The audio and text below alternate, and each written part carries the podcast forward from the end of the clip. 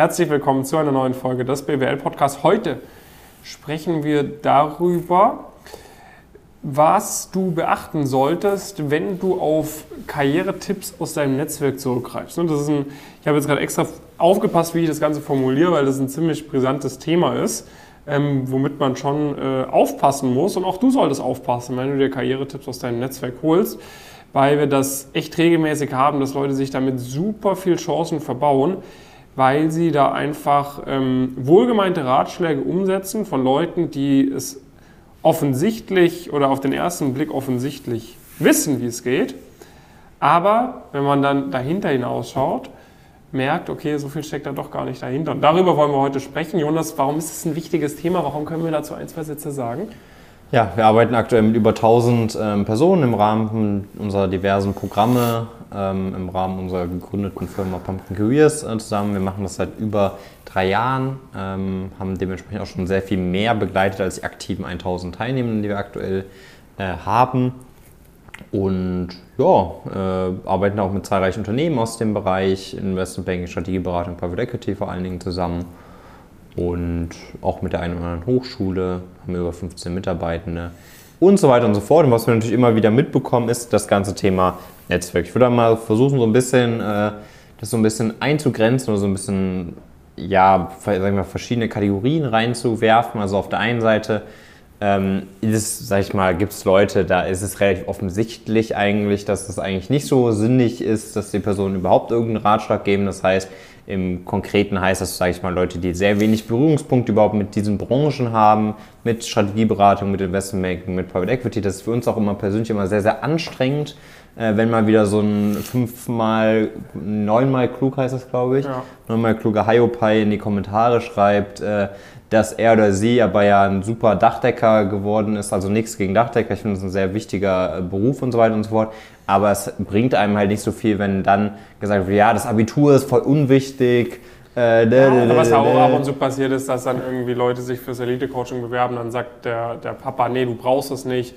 Ich habe auch BWL studiert. Ähm, und ich arbeite das, auch beim Mittelständler. Genau, ich bin in einer Führungsposition beim Mittelständler so, du, ah, das stimmt gar nicht, ich kann ja da auch Praktika organisieren und so weiter. Genau, das ist halt immer sehr, sehr schade, weil, ähm, weil einfach, also ich weiß nicht wo ganz, woran das liegt, aber ich persönlich zum Beispiel würde mir niemals rausnehmen, einer Person äh, jetzt einen Ratschlag zu geben, wie sie irgendwie äh, zur NASA kommt oder sowas, äh, Raketenwissenschaftler wird ja. oder so.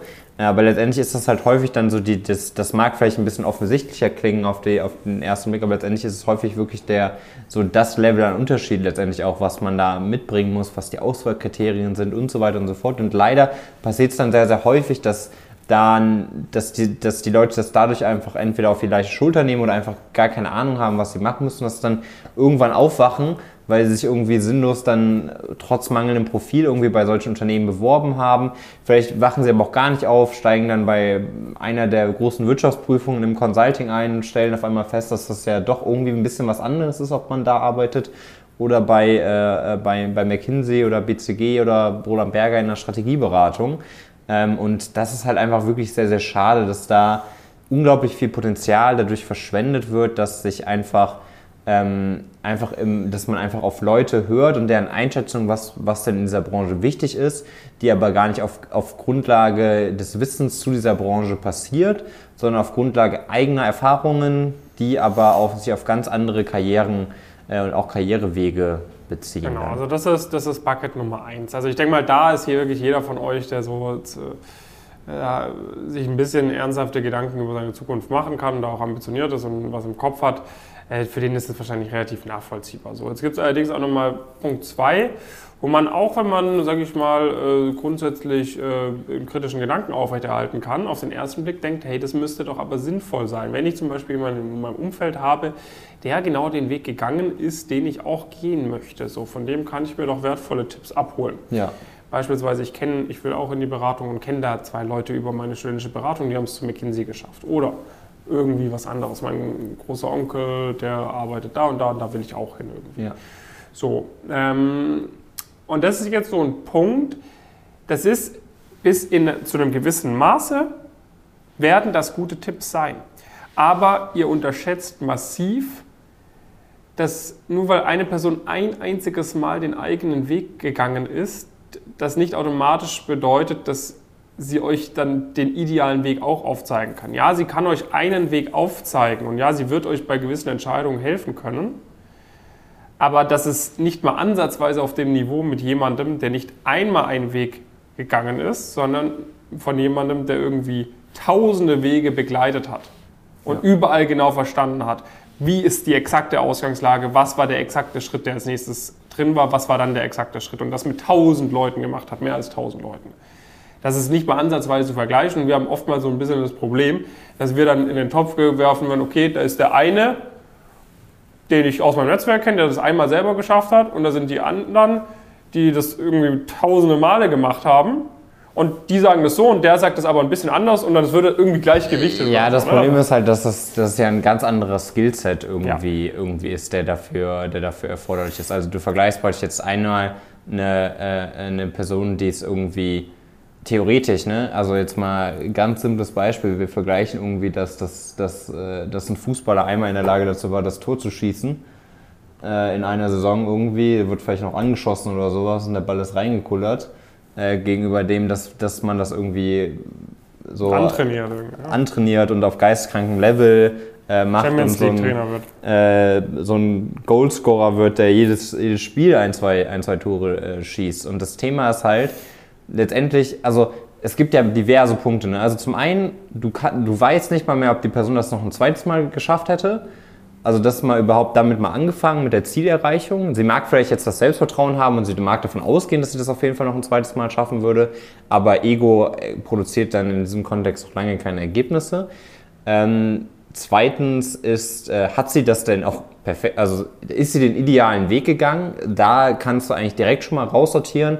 Und die Leute, die dann irgendwie anfangen so zu babbeln, ja, ich wollte auch gar nicht den idealen Weg gehen, bla, bla, blub, äh, die kannst du dann eigentlich auch erst recht aussortieren, weil das einfach, das ist einfach Quatsch. So, also das ist, ähm, da, da redet man sich das dann irgendwie, irgendwie ein und ist auch so ein bisschen, eigentlich so ein bisschen, findet man es ein bisschen schade, dass man das selbst nicht äh, hätte besser hinbekommen äh, können, aber die allerwenigsten gehen jetzt freiwillig und bewusst nicht idealen Weg. Und äh, letztendlich ist es aber durch die Bank weg so, dass es bei sehr, sehr vielen Leuten zu sehen ist und wir, wir sehen dann auch häufig Profile, sage ich mal, von Leuten, die dann beispielsweise auch äh, aus irgendeinem Grund äh, sich das dann erlauben, zum Beispiel uns zu kritisieren, wo ich mir dann denke, du hättest vermutlich dir den Master sparen können, du hättest irgendwie zwei, drei Praktika weniger machen können, äh, du hättest irgendwie ein bis zwei Jahre dadurch früher einsteigen können und du hättest äh, die Gebühr, die du bei uns irgendwie bezahlst, aber um Vielfaches äh, wieder rausgeholt. Also es ist einfach dann, dann leider ähm, relativ viel, viel Quatsch, einfach auf Grundlage dessen, dass man, äh,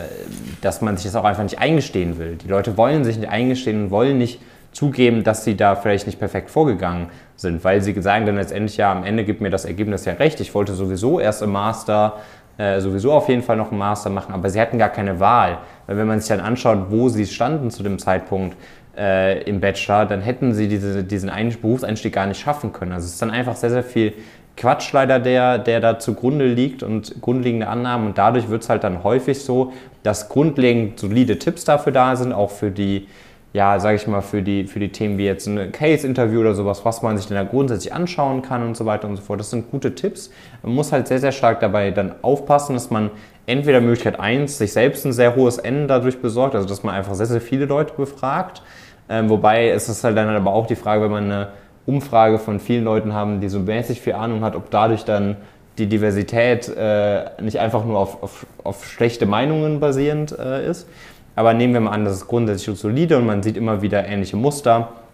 Dann ist das die eine Möglichkeit. Oder du hörst halt auf, da so ein bisschen rum zu experimentieren und verlässt dich, sage ich mal, auf Leute wie uns. Und davon gibt es aktuell, glaube ich, eigentlich nur uns.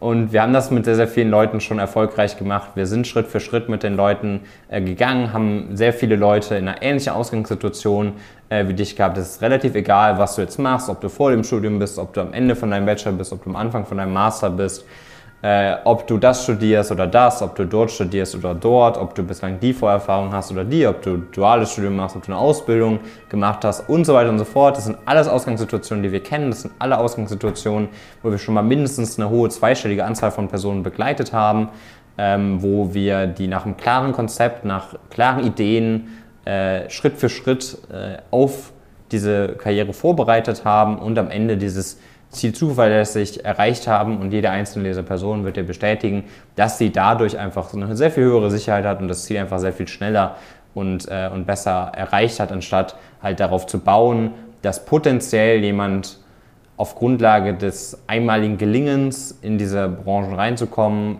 ohne eine Sicherheit, dass das, dass das auch der, der schnellstmögliche Weg ist und so weiter, ähm, dass das bekommen kann. Vielleicht nochmal ein ganz kurzer Einwurf und dann bin ich auch fertig.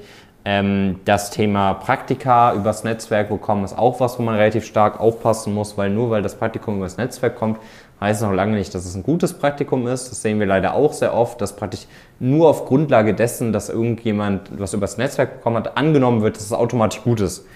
Ähm, das ist definitiv äh, nicht der Fall, sondern idealerweise hat man auch dazu eine Möglichkeit, das Ganze einzuschätzen. Und wir beispielsweise haben da ja auch klare also die Leute, die bei uns mit dem Netzwerk reinkommen, können das halt sehr, sehr viel effizienter nutzen, weil sie halt dann die, äh, sag ich mal, Netzwerkthemen angehen, die sie auch als sinnvollerweise angehen würden und schaffen es so dann auch vernünftige Praktika aus dem Netzwerk rauszuholen und diese Verbindung genau, auch entsprechend. Also du hast ja, wenn du zu uns ins Coaching kommst, wir haben wir diese legendären Unternehmenslisten, kann man das schon sagen, irgendwie mit hunderten von Firmen akribisch aufgelistet, mit Ratings von 1 bis 25, einmal für Investmentbanking, einmal für Consulting hast du 25 auf der Consulting-Liste Firmen wie McKinsey und BCG und im Investmentbanking irgendwie Goldman Sachs Team in London mit 25 und so weiter.